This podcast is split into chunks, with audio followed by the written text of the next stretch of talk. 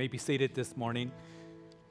Middle schoolers are dismissed at this time, so they'll be up in the youth room. And the rest of us, we're going to continue in our journey in Luke's. For 21 months, we went through Luke's gospel. So, in the book of Hebrews, so if you'll turn to the, the New Testament book of Hebrews, the back of your Bible, you have the pastoral epistles of 1st and 2nd Timothy, Titus. Then you have Philemon, and then Hebrews and James. So, chapter 2 is where we're going to begin at verse 1. Hebrews chapter 2. If you need a Bible, just raise your hand. Jesse's got a Bible in his hand, and then there's some on the back on the front platform for you, those of you towards the front. But Hebrews chapter 2, if you'll turn there this morning.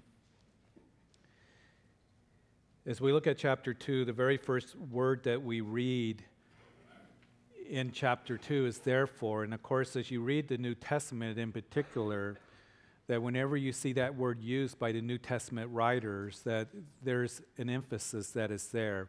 Perhaps you've heard the saying that whenever you read the word therefore, stop and see what it's there for. And the reason that we do that is because what is being done here is the writer, uh, as it is the case here, we don't know exactly who the writer is in the book of Hebrews, the human instrument that, that wrote the book of Hebrews, whether it was Paul, which most scholarship believe it was Paul, or perhaps it was Barnabas or maybe Apollos. We know that the ultimate author of this book and all the books of the Bible is the Holy Spirit, because all scripture is given by inspiration of God. It is God breathed. But what the writer is doing in this case is connecting the previous thought to what is now going to be emphasized. Therefore, because of the previous thought, and in chapter one, as we covered already, that the author of Hebrews uh, is, is, was telling us that the word has spoken, and, and that is Jesus, uh, God's Son. And then there was seven descriptions given to point to the Son Jesus as being superior, as being divine, as being uh, sovereign. He is number one, the creator of all things. He's appointed heir of all things. He's the brightness of the glory of God. Number four, he's the express image of God. He's appointed heir of all things. He upholds all things. He has purged our sins. Number seven, he sits at the right hand of the Father. So Jesus is superior to any person, any prophet, any religious system, any angel, and that was stressed, of course, as we finished chapter one last time. Remember that this book was written to the believing Jews there in the first century who were tempted to go back and put their trust in the old covenant and in the rituals and in the animal sacrifices, in, in the priests or the religious leaders, uh, all those things. And the theme of, the, of Hebrews is this that Jesus is superior to all of that. And the Jews, of course, as they placed a high value on angels, and we finish chapter one by being told to us that Jesus is much superior to the angels. The angels worship Jesus, they were created by Jesus, who's the creator of all. And the Father speaking to the Son, verse 8, your throne, O God. And in verse 9, therefore, God, your God, has anointed you. So if somebody comes knocking on your door or comes riding up on a bicycle to you and they say, Well, Jesus, we believe is the Son of God, but they begin to diminish his divinity and that he is God that came in human flesh, that you can point them to these verses here that the Father is calling the Son God. And as we go through this, we're going to see that that's going to be reiterated in this book, the book of Hebrews. So now, therefore, because of this, Jesus is superior. Realize he is our salvation. If the Father spoke through the Son, he is the truth, he is the Word. Then take heed to Jesus as we read in verse 1 of chapter 2 of Hebrews. Therefore, we must give the more earnest heed to the things we have heard, lest we drift away. So, because the Son is supreme, He is superior, He has spoken, then take earnest heed or pay careful attention to. That's what it actually means. It, it, actually means in the Greek, literally, to be anchored in place, anchored in the truth. You're to be anchored in the one who is superior, who is supreme, who is sovereign, in the Word that is Him, lest you begin to drift away. And, and many of us, we know uh, a good example of that is for any of you that like to go fishing on a lake, put a little fishing boat out there, or you, you go out there in, in a little pontoon, and, and you're there fishing. And even if the waters are fairly calm, over time you're going to begin to drift if you're not anchored. You begin to drift towards the shore. You begin to drift away from the spot that you are in. And that has the idea here. And what we are being told, just as they were being told at that time, is that we need to be anchored in the truth of God's word. We need to be anchored in the truth of the gospel so we don't drift away into deception and into doubt and confusion and to that which cannot save us. And I don't think that this epistle is telling these Hebrew, Hebrew Christians there in the first century that they don't know about Jesus and salvation and the gospel. They were not anchored in it.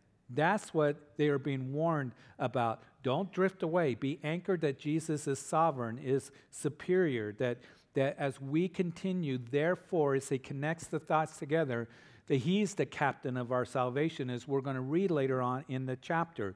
And don't be drifting because you're going to drift into that which cannot and will not save you. It is my opinion, and I know that my opinion doesn't Uh, mean anything ultimately, but I'm going to give it anyway. That I think that today in the church, with so many Christians, that Christians are not anchored in the Word of God. They're anchored in entertainment, they're anchored in hype and motivational speakers that, that tell them how wonderful they are, and you are wonderful. But they're not anchored in the truth. People aren't anchored in the gospel, in Jesus, and there's a whole lot of drifting that has taken place. Therefore, since Jesus is superior, he purged our sins, sits at the right hand of the Father as we ended the chapter. Will defeat his enemies. Take earnest heed lest you drift away as we continue in verse 2 of chapter 2. For if the word spoken through angels proved steadfast, and every transgression and disobedience received a just reward, how shall we escape if we neglect so great a salvation, which at the first began to be spoken by the Lord and was confirmed to us by those who heard him? In verse 4 God also bearing witness both with signs and wonders, with various miracles and gifts of the Holy Spirit according to his own will. Now, the reader of this letter to the Hebrews, when the writer mentions the word being brought by um, the angels, as we're going to see here, but we also know that uh, because the Son is superior. Um, he has spoken. Take earnest heed, pay careful attention to, is what you are to do. And when the angels brought forth the word from God, it proved to be steadfast. The angels brought word in Genesis that Sodom and Gomorrah was going to be destroyed, and they were. We know that Gabriel, the angel, when he brought messages and announcements concerning the coming of the Messiah, that those prophecies proved to be true, weren't they? And so here is we see this, that uh, we know that the reader here would think back to the, the Mosaic law, the Old Covenant being brought by the message of angels in Acts chapter 7, verse 53. For those of you who jot down notes and for reference, you might recall that Stephen, who was the first deacon, he, he was arrested, taken before the religious council called the Sanhedrin, and he is telling them, as he's given his testimony in defense, about the history of their fathers. And he speaks of their fathers receiving the law by direction of angels. It would be Paul the Apostle in Galatians chapter 3, verse 19. He would write, What purpose then does the law serve? It was added because of transgressions till the seed, that is Jesus, should come to whom the promise was made, and was appointed through angels by the hand of a mediator. And then in Deuteronomy chapter 33, verse 2, Moses uh, makes a very interesting point, and he hints that angels brought the law to him. So if the word they brought, those angels, proved to be steadfast, the Mosaic law, we know that it was strict. The covenant that God made with the children of Israel, it was strict, and it was true. And we see that as they came to the mountain of God. God made a covenant with his people that if you believe in me and you follow after me, then good things are going to happen. You're going to be blessed. Uh, it's going to be well with your children. I'm going to protect you from your enemies. And, and, and that proved to be true. But also, he would say, if you go after false gods and you do not keep my commandments, then it's not going to be well with you. And famine and drought's going to come, and you're going to be defeated by your enemies, and you're going to be taken off into captivity. And we know that in the history of the children of Israel, so you read those historical books, that that's indeed what took place. Even Isaiah's, we're reading on Wednesday nights going through it, that Isaiah is calling the children of Israel to come back and to, to fear God and take heed to his word and remember the covenant that God made with them, but they were going after idols, and eventually they would go off into captivity. And the point that Hebrews is making to us in these verses is this since Jesus is superior and supreme, how much more we are to take the word given by Jesus. If angels' words prove to be steadfast, how much more Jesus, who is the Word, that we are to take heed. The author of Hebrews moving from the lesser to the greater, from angels to Jesus, from the law to the wonderful gospel grace that was brought to us by Jesus. And the law came to bring us a knowledge of sin. You see, as Paul writes in the book of Galatians, the law was not to, to declare us righteous, the law declares us guilty. The purpose of the law was to show us that we cannot keep the law and to be a schoolmaster to point us to Jesus Christ. And since Jesus is superior, how we know that He's the one, that we move to Him, believe in Him as we come to the knowledge of salvation. Don't neglect that. Don't neglect so great a salvation. I like that that, that Jesus brought the truth, the message that I am the way, the truth, and the life, and no one comes to the Father except through me. He would declare in John chapter 8, as we read, that if you do not believe that I am He, you will die in your sins. And it would be brought to those apostles, and then the gospel would begin to spread from Jerusalem to Judea to Samaria to the ends of the earth as they brought that message of hope and salvation that comes through the death and burial and resurrection of Jesus Christ. And now these Hebrew believers that were coming out of Judaism, they needed to understand that they were coming out of the religiousness uh, that that which could not save them into true relationship with God that comes through Jesus Christ. And it was authenticated, the writer here says in verse 4, by God with miracles and signs and wonders by the working of the Holy Spirit. That is what we see so clearly in the book of Acts. And the Holy Spirit still working today through believers and in the church today. But I want us to, to really take note in verse 4 here because I think it's important that the working of the Holy Spirit and the gifts of the Holy Spirit is according to His will. Miracles, the gifts of the Spirit, cannot be worked up, it cannot be hyped, uh, try to duplicate that work by our fleshly efforts.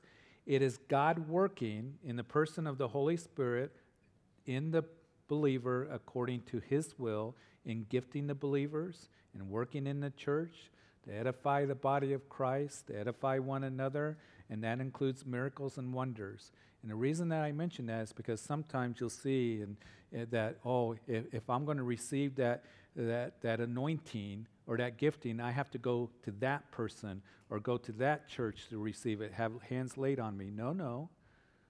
It is all given by the Holy Spirit. He's the one that gives us. And He gives us according to His will. He's the one that works wonders and miracles. In verse 5, for He has not put the world to come, of which we speak in subjection to angels. It's interesting, when we were at Qumran in Israel last year, by the Dead Sea, where they found the Dead Sea Scrolls. There was, uh, uh, from Jerusalem, there was uh, uh sectarians that moved, uh, made a little place where they lived there near uh, the Dead Sea, and they would copy the scriptures and they would make commentaries on the scripture, and then they put them in jars, and they hid them there in the hills of Judea. And you see these caves that are all up there in the hills, where that's where they found the Dead Sea Scrolls. And when they were examining some of the Dead Sea Scrolls, it was found that uh, they believed that there would be a time that Michael the archangel and his fellow angels would come and rule the world. Well, nowhere in the Bible does it say that, and the writer of Hebrews dismisses that. God never gave the angels dominion over the earth. Now, we do know as we read the book of Genesis in chapter 2 that man was told to have dominion over the earth. And, and we know that we are going to rule and reign with Christ in his coming. And we also know that Paul, as he writes a very interesting thing in 1 Corinthians chapter 6, verse 3, that he says to us that don't you know that you're going to judge the angels? And that's interesting because he's given indication to us that in the millennium reign of Jesus Christ that we'll be judging the angels. I don't think it's judging to where you're a good angel and you're a bad angel, that kind of way. But as we rule and reign under the rule of Christ, who's going to rule the nations, establish his kingdom, and remember that that is told to us in the scriptures as Jesus gave that parable of the mina and the talents in the Gospels. That when we give an account of what has been given to us and being good stewards uh, of what we have been entrusted with, that Jesus said that we're going to rule over 10 cities and five cities. And well done, good and faithful servant, for you've been faithful over a few things. And now I'm going to make you ruler over many and that angels are going to be ministering spirits. And Paul gives the hint that they're going to, you know, we're going to be able to dispatch them or use them, and however it is that we're going to rule and reign. We don't understand it all, but it's interesting. But the angels didn't have dominion over the earth. Let's continue on. But one testified in verse 6 in a certain place, saying, What is man that you're mindful of him? Or the Son of Man that you take care of him? You have made him a little lower than the angels. You have crowned him with glory and honor and set him over the works of your hands, and you put all things in subjection under his feet. Uh, when the writer here says, but one testified in a certain place there in verse 6, the, the initial reader would know that it was David. Quoting Psalm 8, we know that it's a wonderful psalm. What if, when I consider the heavens, David would write, and the work of your finger, and the moon and the stars which you ordained, and what is man that you are mindful of him? And I used to like to tell that to my kids when we'd be out camping. And I'm sure that perhaps uh, maybe you did the same thing. When you looked up at the stars on a clear night and you see the Milky Way galaxy, you're up in the mountains and it's so clear, and you look at it and it's, it's like, wow, Lord. And, and your creation, uh, how indeed, as Psalm 19, David wrote again in another place, they declare your glory, O Lord and we think about how vast the universe is and we can't comprehend it. And then I begin to think I'm just this little speck, you know, in all creation. But I love what the writer here says that we are, even though we're made a little lower than the angels, we have been made as man, uh, but we are the crowning jewel of his creation. And I want you to remember that if you ever feel like God doesn't care about me, I'm just one of six billion people, or how many billion people are on the earth, and all His creation out there is so vast and stuff, you are important to the Lord. And you are the crowning jewel of His creation, and He loves you. And He loved you so much that He came and died for you specifically, individually. And what is being pointed out here now is Jesus' humanity, His incarnation. So, man who was made a little lower than the angel was told to have dominion over the fish of the sea and birds of the air and cattle and creeping things of the earth. And, and then something happened. You know what that was that Adam sinned. And Satan became the God, the little g of this age, the prince of the power of the air. And all of us, descendants of Adam, we were born with that sin nature, right?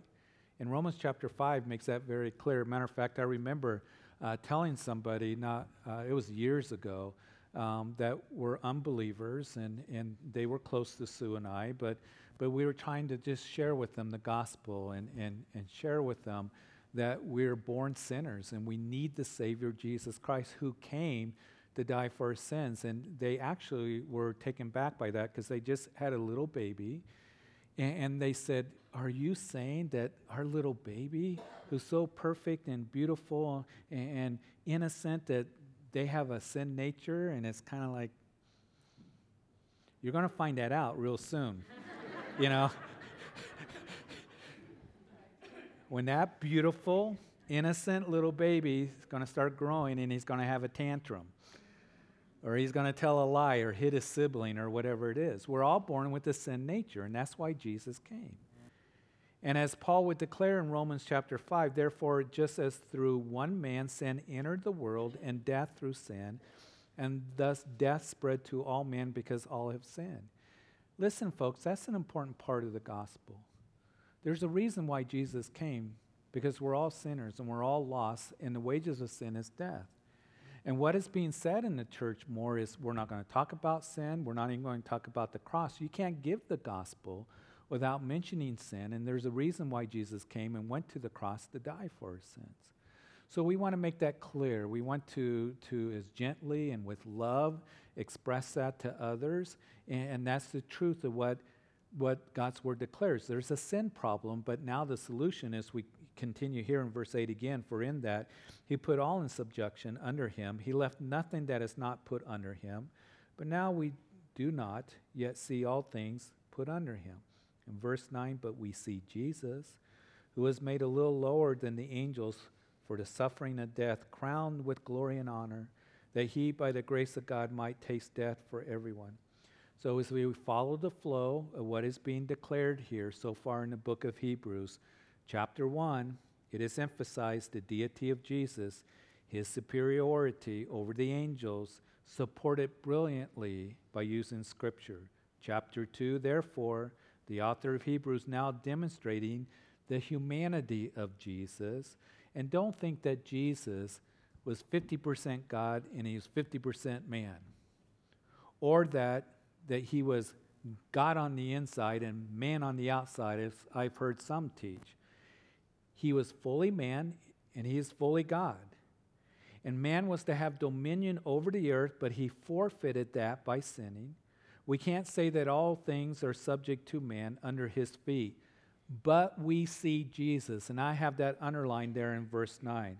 God, who became a man in the person of Jesus Christ, came to this world, tasted death for all of us, conquered death, and will rule and reign when he comes again, when he ushers in his kingdom, and the world once again will be subject to him.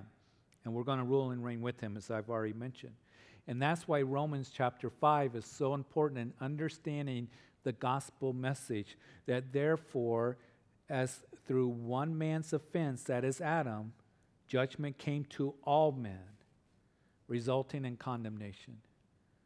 The wages of sin is death, Romans chapter 3. Even through one man's righteous act, that is the last Adam, Jesus Christ, the free gift came to all men, resulting in justification of life. By one man's disobedience, many were made sinners. And by one man's obedience, that is Jesus, many are made to be righteous. Jesus became man to be a sacrifice for us. He was divine, supreme, and so he's the perfect sacrifice for you and for me. Even as again Romans declares, he is the just and the justifier. But I want us to draw attention again to verse 9 before we leave it but we see Jesus. And I think that's what the writer here is really wanting us to understand and to emphasize to us. You see, what can happen to them as it was happening can happen to us today. For some reason, what we can do is we get our eyes off of Jesus and we begin to put them on someone else or on something else. We begin to put them on rituals or some kind of work or we put our trust in a church. Some people put their trust in a religious person. At this time, they were doing that. They were putting their trust in the rituals and in the law. They were putting their trust in the sacrifice of animals. They would look to the prophets that they esteemed highly. They would look to the religious leaders at this time that they saw as being so righteous. And, and that's what they were putting their trust in. And the same thing very subtly can happen to you and to me that we begin to put our trust in I go to church, or I'm on the membership rolls of the church, or I got baptized, or I took a communion, or I did this ritual, or we begin to put our trust in the faith of our parents, you know, that are Christians, or we begin to esteem, you know, a pastor or teacher very highly. Listen, none of those things, and no one else is going to save you. You get people that will follow some spiritual leader and, and put them on a pedestal, and that's what truly they're, they're putting their trust in. And they will not save you. And that church will not save you. And we need to remember verse 9 here, but we see Jesus. And as Christians, we have the glorious privilege of putting our eyes on Jesus and the one who did not fall, tasted death for us, and he saves us. And that is the exaltation that they needed to hear and we need to hear today. Because if you exalt a church, you exalt a religious ritual, you exalt, you know, a, a spiritual leader, a pastor, evangelist, whoever it might be, that or they cannot save you. No one else can save you. They can't save themselves from their own fallen condition, much less save you. But we see Jesus, is the emphasis here. For it is fitting in verse 10 for him, for whom are all things, and by whom are all things, and bringing many sons to glory, to make the captain of their salvation perfect through suffering. For both he who sanctifies and those who are being sanctified are all of one, for which reason he is not ashamed to call them brethren. And saying, I will declare your name to my brethren. In the midst of the assembly, I will sing praise to you. In verse 13, and again, I will put my trust in him. And again, here am I and the children whom God has given me. When I think about the cross, uh, what he went through to bring many sons to glory, verse 10, I think about how Jesus, sovereign, divine, the creator of all things, for whom are all things, verse 10, and by whom are all things. Just reiterating what was already declared to us in chapter 1 that, that all things belong to him, and he's the creator of all things, he made it all, and he would leave the glory of heaven. That place is so glorious and wonderful, we can't even comprehend it in our finite minds. That which is perfect, and he would leave that place where the angelic creatures would worship him the seraphim, the, the cherubims, the four living creatures that we read about in the scriptures, worshiping at the throne of God day and night and not resting. He left that and came to this world as a man, as a bondservant, was obedient to death, to death on the cross, despised by his brethren. It can't be emphasized enough what he did for you and for me is absolutely incredible. And that's why the author of Hebrews keeps bringing this point out. Know and understand this who he is and what he did for you and for me. And no religious system or ritual or person can compare to that. Jesus was more than just a religious genius or a martyr for a good cause. He came to be the captain of our salvation, perfect through suffering.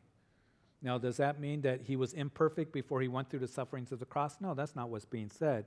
The one who is perfect and was perfect went to the cross, and through his sufferings, he makes our salvation perfect. Jesus, the captain of our salvation, the word captain means to uh, be the author.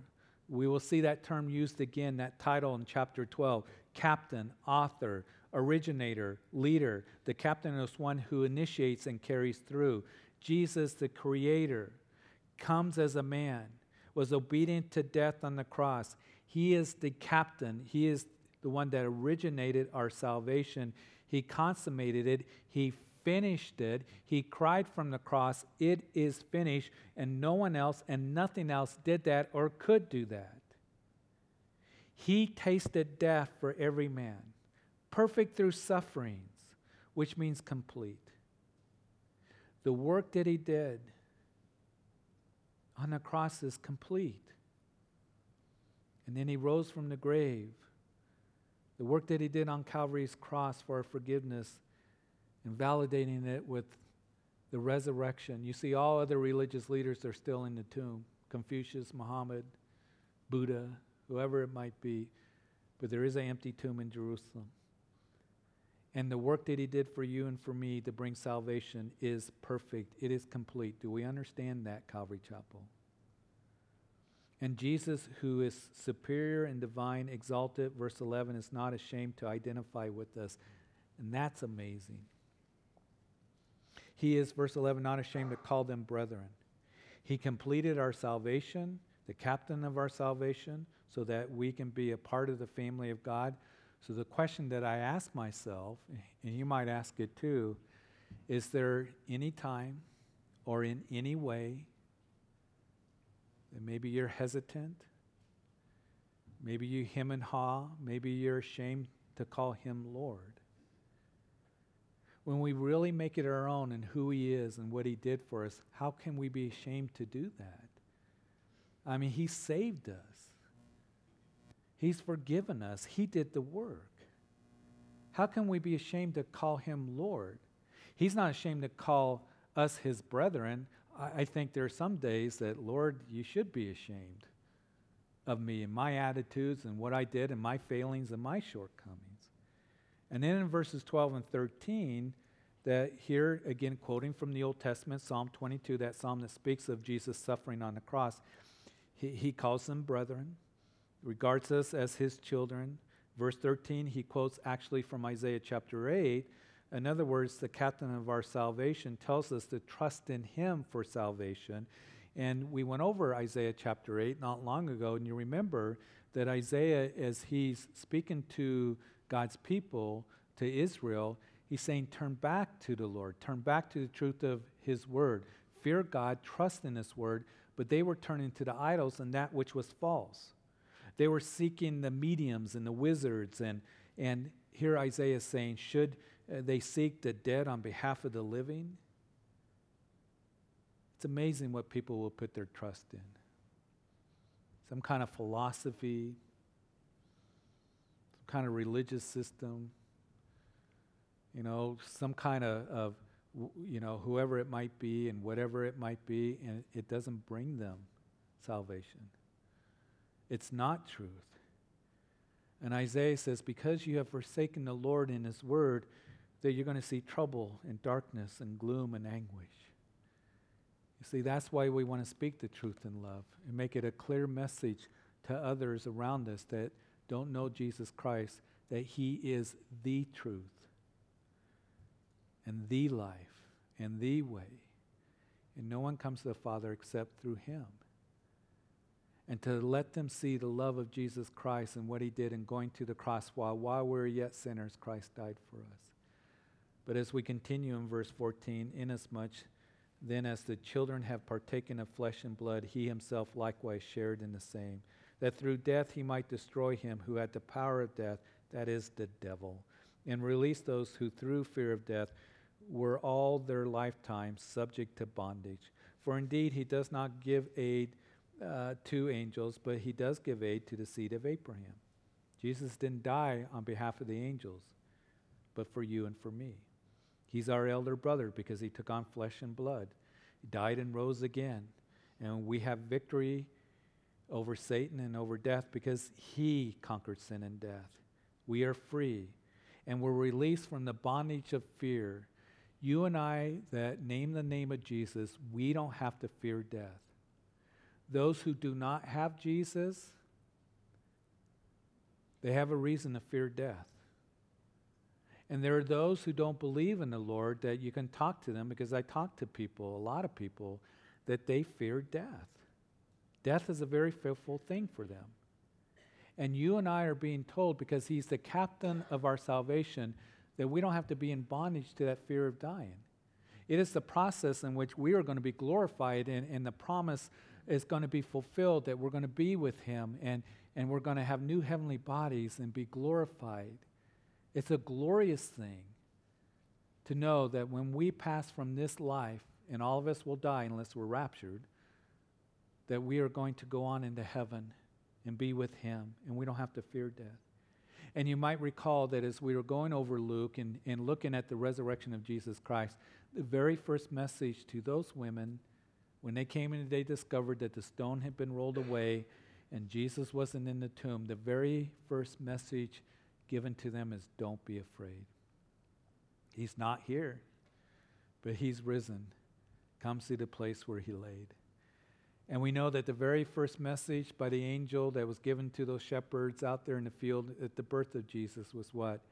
Don't be afraid. For born unto you in the city of David a Savior who, who is Christ the Lord. And because Jesus came to this world, and he's the solution to the sin problem and went to the cross and rose again, we don't have to be gripped with fear. But as we finish this morning, because of that, therefore, in all things, he had to be made like his brethren, that he might be a merciful and faithful high priest in things pertaining to God, to make propitiation for the sins of the people. For in that he himself has suffered being tempted, he is able to aid those who are tempted. Again, Philippians telling us that he made himself of no reputation, taking on the form of a bondservant, coming in the likeness of men, and, and coming in the likeness of men, made like his brethren, verse 17. He is our merciful and faithful high priest. Now, when you think back to the Old Testament, that the high priest, he would wear that, that breastplate, and it would have 12 stones on it, representing the 12 tribes of Israel, and it symbolized that he would carry the people on his heart. And then he had the ephod with, you know, the 12 stones on the shoulders, that he carried the burdens of the people. He cared about them. And we know for our faithful and merciful high priest that we are on his heart. We are important to him, and we can cast our cares upon him because he cares for us. And Jesus, being like us, taking on humanity, he has walked where I have walked. He knows what it's like to have no money. He knows what it's like to go hungry. He knows what it's like to go through the hurts, to, to be betrayed. He knows about our trials. He knows about the temptations that are there. Matter of fact, when we get the Hebrews chapter 4, is going to be told to us that our high priest that sympathizes with our weaknesses because he was in all points tempted as we are, yet without sin.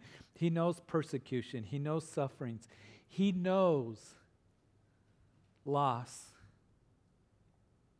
and trials. And he is the merciful and faithful high priest. And one of the things that I have discovered in years of ministry, and you discover as well as you get older, that as we go through the trials and the difficulties and the losses, God does a work to where we become more merciful and sympathetic and compassionate to others when we have walked where they are walking presently. How are we more effective in ministering to others and caring for others? Because we feel those same things that they have felt, not exactly the same. The Lord knows exactly what you're going through. But I know for me in my ministry that through the hurts and the pains or the disappointments, that God has used it to where I can become a better pastor to shepherd people because I become more sympathetic and compassionate and merciful. I pray that continues to be worked in my life. But He's the one that is the perfect high priest merciful, sympathetic. He is faithful. He's our propitiation for sin, as we are told. That is the satisfaction for sin. The full and satisfying payment for our sins is what it means. And He came to give us aid and to free us from the d- fear of death and a sense of hopelessness. And He brings the comfort and the hope to us because He's the captain of our salvation and He is faithful to us. Listen, He promises He'll never leave you or forsake you. And if you're going through difficulties here today, and hurts and pains, or confusion, or discouraged or down, or a sense of hopelessness, there is hope in Jesus Christ. He is the merc- merciful and faithful high priest. Cast your cares upon him and know that you're on his heart. So, Father, we thank you. We thank you so much for. Lord, this chapter that just speaks to us concerning the captain of our salvation. We thank you for the truth of the gospel given to us that Jesus came the solution to the sin problem, the righteous one, through the cross and his resurrection has brought us hope and salvation. And so, Lord, we thank you. It's not found in anyone else or anything else. So, Father, I pray that this morning, whether those here in, in the sanctuary or the coffee shop I know is full, those who are listening on live stream or later on on the radio, that if you've never surrendered your life to Jesus Christ, today is the day of salvation. That's declared as Paul wrote in 2 Corinthians and today is the day to give your life to Jesus Christ. He loves you, He came for you. He knew that He would create you, that you'd be in this place last Sunday of 2018. And He loves you so much that He came and died for you, for your sins, for you specifically, individually. And He rose from the grave, and the tomb is empty. And the Bible now says, Whoever calls on the name of the Lord shall be saved, as you recognize your need to be forgiven. And to surrender all to Him. Turn to Him. He loves you. He wants to save you. He wants to give you a new beginning, a new heart. Will you give your life to Jesus? You can pray right where you are. Jesus, I come and I admit that I am a sinner. And I ask that you forgive me of my sins. I believe you died for me, but also that you rose again from the grave and that you're alive, speaking to my heart. And I ask that you sit upon the throne of my life as my personal Lord and Savior. And I thank you for forgiving me and making me a part of the family of God, calling me brethren. I thank you for this new beginning. And I want to walk with you and I want to know you all the days of my life in Jesus' name. And if you prayed that prayer, this morning as we conclude here. And I want you to come up, and Jim is up front, one of my elders. He wants to pray with you. We want to encourage you, or tell me if, if you're listening on live stream or on the radio, give us a call during the week. We want to encourage you and bless you in any way that we can. Lord, I thank you for today, and I pray you bless everyone here. That we would see Jesus clearly the merciful and faithful high priest that has come to give us aid. So strengthen those who feel weak, provide for those who have need, comfort those who are in distress, give wisdom to those who are confused. You're everything that we need. And Lord, may we keep our eyes on you. Thank you for this morning. Pray you bless everyone here as we go our way now. And it's in Jesus' name that we pray. And all of God's people said, Amen. God is good, isn't He?